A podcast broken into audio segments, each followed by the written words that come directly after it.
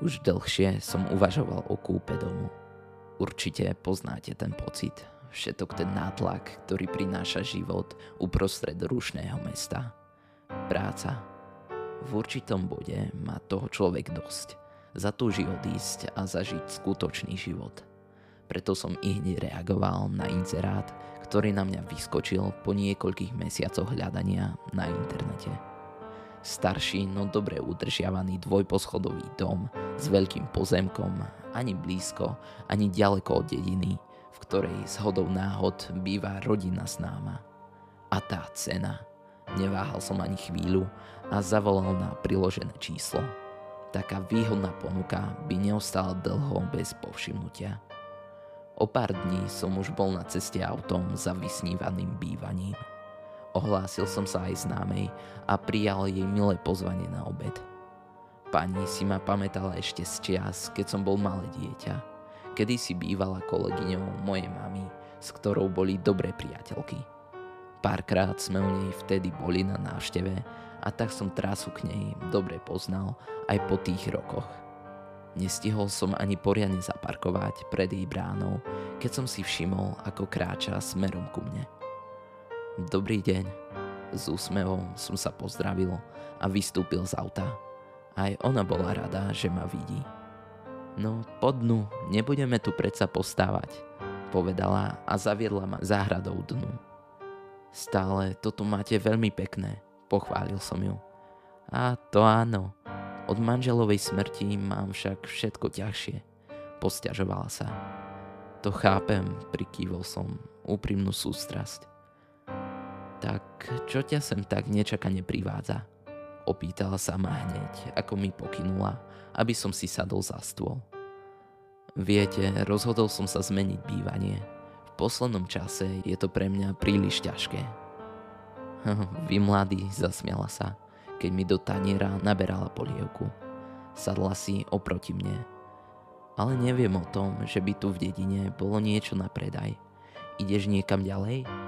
Zarazila sa. Pokrútil som hlavou. Nie, nie, hneď za dedinou predávajú dom. Tvár sa jej skrivila v znechutenom výraze.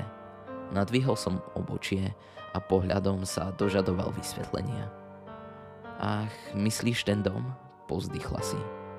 Mm, radila by som ti od neho sa držať čo najďalej. Prečo? Úplne nechápem, o čom hovoríte. Všetci v dedine to vedia. O pozemku za dedinou kolujú strašné príbehy.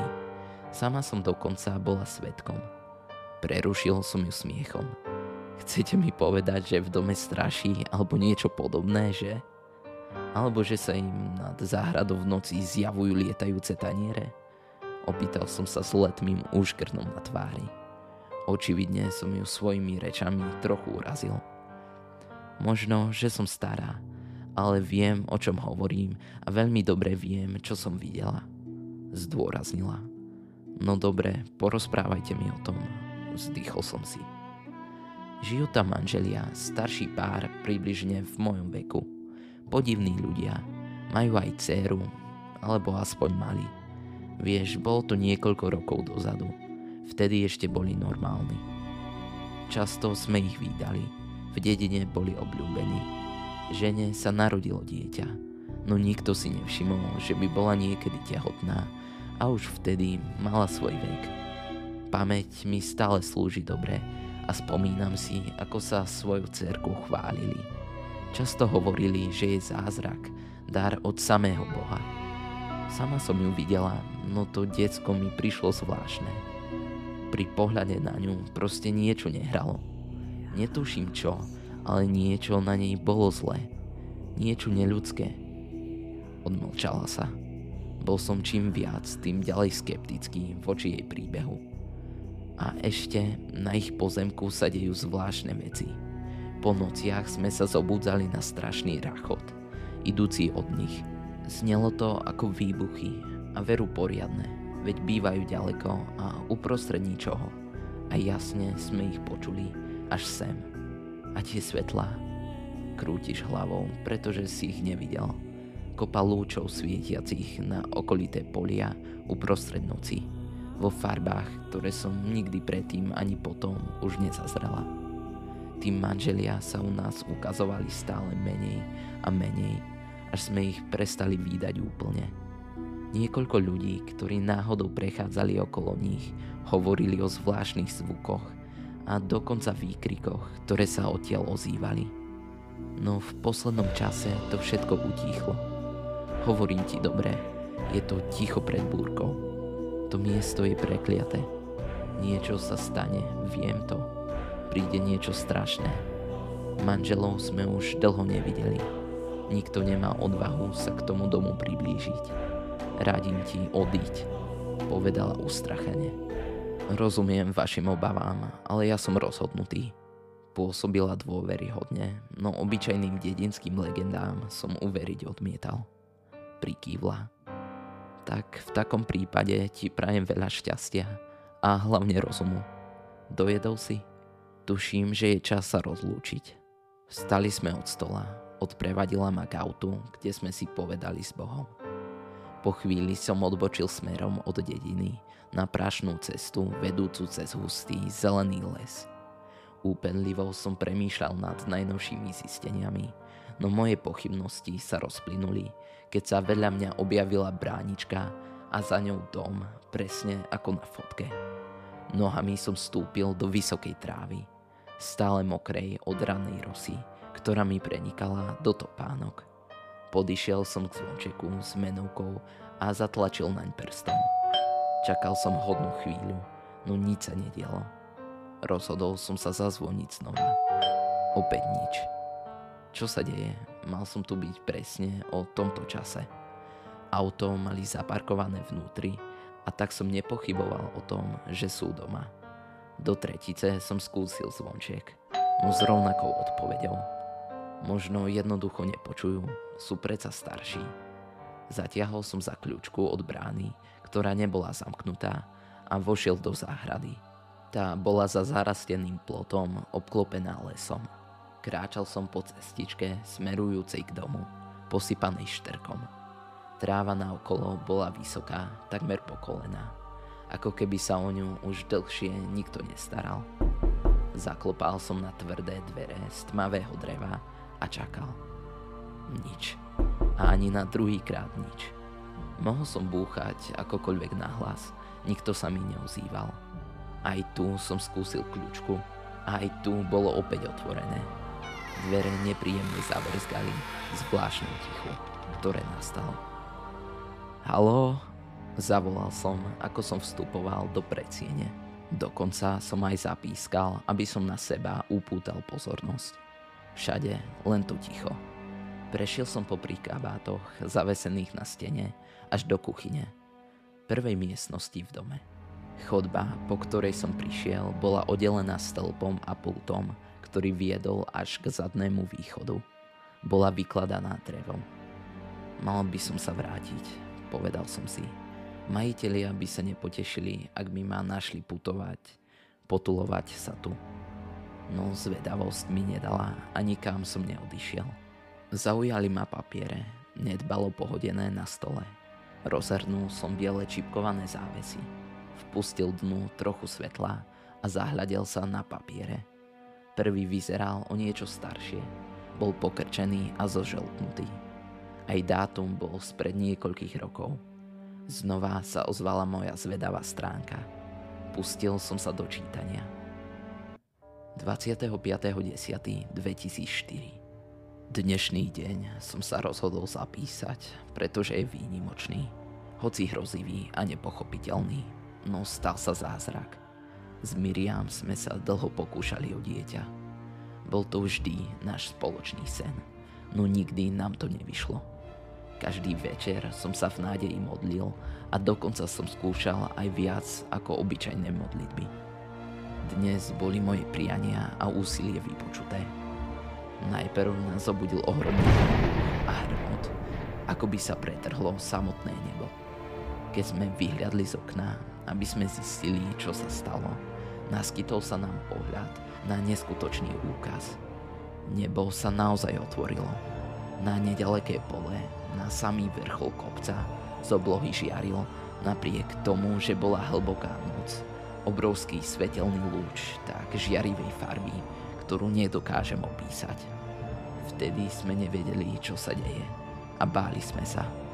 Zobral som si svoju starú brokovnicu a rozhodol sa ísť pole skontrolovať. Patrí predsa mne.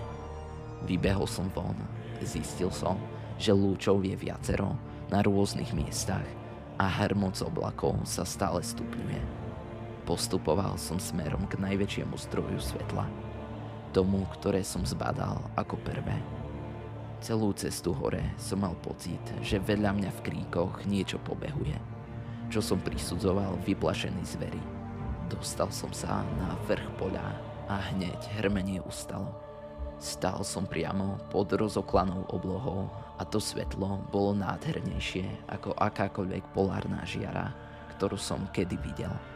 Keď som doň vstúpil, oblialo ma neuveriteľné teplo a keď som si všimol, čo leží predo mnou, vo vyschnutej tráve podlomili sa mi nohy. So slzami šťastia v očiach som klesol kolenom k zemi a ďakoval Bohu. Pred sebou som mal maličké dieťatko, holé a zraniteľné. Okamžite som odložil zbraň a zobral ho do svojich rúk. Dali sme jej meno Agnes – Nikdy nezabudnem na to, čo sa udialo a nikdy nebudem pochybovať o moci Najvyššieho. Prekvapený som nemohol uveriť tomu, čo som práve prečítal.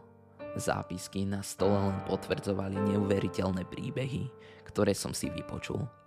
Moja racionálna časť mozgu mi radila odtiaľ čo najrychlejšie vypadnúť, no bol som príliš zvedavý a pustil som sa do čítania druhého, tentokrát datovaného do súčasnosti – pár dní dozadu. 13.7.2009 Dnes budem písať o tajomstve, o ktorom som nikdy nechcel, aby vyplávalo na povrch. O situácii, ktorá sa vymkla kontrole už dávno a ja nemám silu ju vyriešiť. Uvedomil som si, čoho som sa dopustil a navždy to budem ľutovať. Vtedy, 5 rokov dozadu, som si myslel, že moja dcéra, ktorú som v tú osudnú noc našiel uprostred poľa, je darom od Boha. No ako plynul čas, zistil som, že to tak nie je. Priznám sa, vo svojom zúfalstve Boh nebol jediný, ku ktorému som sa so svojimi prozbami obracal. Postupom času, ako malá Agnes rástla, neprirodzene rýchlo som si na nej začal všímať isté zmeny až napokon prestala pripomínať človeka. Takmer úplne. A jej správanie sa zmenilo na neľudské. Z celého srdca ľutujem, že som strojcom niečoho tak strašného. To všetko kvôli mojej vlastnej sebeckosti. Musel som ju zavrieť a schovať pred všetkými. Nebol som dostatočne silný na to, aby som urobil to, čo som mal už dávno. No dnes je na čase s tým navždy skoncovať. To bolo na mňa dosť. Nevedel som spracovať, čo som si práve prečítal, no bol najvyšší čas odísť. Nemal som chuť tu stráviť ďalšiu minútu. Čo najrýchlejšie som vyšiel cez škrípajúce dvere pre dom. Bol som na odchode, keď sa za mnou ozvalo ohlušujúce plechové ríčanie, ako by niekto zvalil čosi železné. Obzrel som sa za zdrojom zvuku a všimol som si schody vedúce do pivnice, pozdĺž pravej strany domu. Halo? Ozval som sa v domienke, že konečne stretnem majiteľa. No z pivnice nik nevychádzal. Čo ak sa niečo stalo a niekto potrebuje pomoc? V momente som zabudol na všetko a rozbehol sa k schodom. Na cestu dole som si posvietil mobilom. No v zápätí som sa zháčil. Naplo ma od odporného smradu tiahnúceho sa smerom od otvorených dverí na konci. Myšlienka človeka v ma však posúvala vpred. Nikdy nezabudnem na pohľad, ktorý sa mi naskytol, keď som vošiel do pivnice. Predo mnou na zemi, osvetlený len chabou žiarou z môjho mobilu, sa nachádzalo niečo, len ťažko identifikovateľné, čo som si najprv nevedel nejako zaradiť Postupne mi však dochádzalo, že sa dívam na roztrhané kúsky mesa a vnútornosti s občasne vytrčajúcimi kostiami, ktoré bývali kedysi živou bytosťou. Nebolo takmer jediného miesta, ktoré by nebolo zafrkané zaschnutou krvou. Vykríkol som, keď som čím si zavadil nohou. Pri pohľade dole som zbadal, že stojím v pozostatkoch ľudskej hrude, ohlodanej na kosť to, čo sa ma dotýkalo, boli polámané zvyšky rebier. V tej chvíli sa vo mne niečo zlomilo a v šoku z toho, čo svetkom som sa stal, som nebol schopný sa pohnúť. Zdesený som si ako keby až teraz uvedomil všetko, čo sa tu udialo. Dieliky príbehu zapadli do seba a stal som sa jeho súčasťou. Moja hrôza sa vystupňovala v momente, keď som počul, ako sa za mnou zabuchli dvere. Preklínal som svoju zvedavosť. Zatvoril som oči, pretože som už vedel, čo bude následovať. Môj zrýchlený dých miestnosti nebol jediný.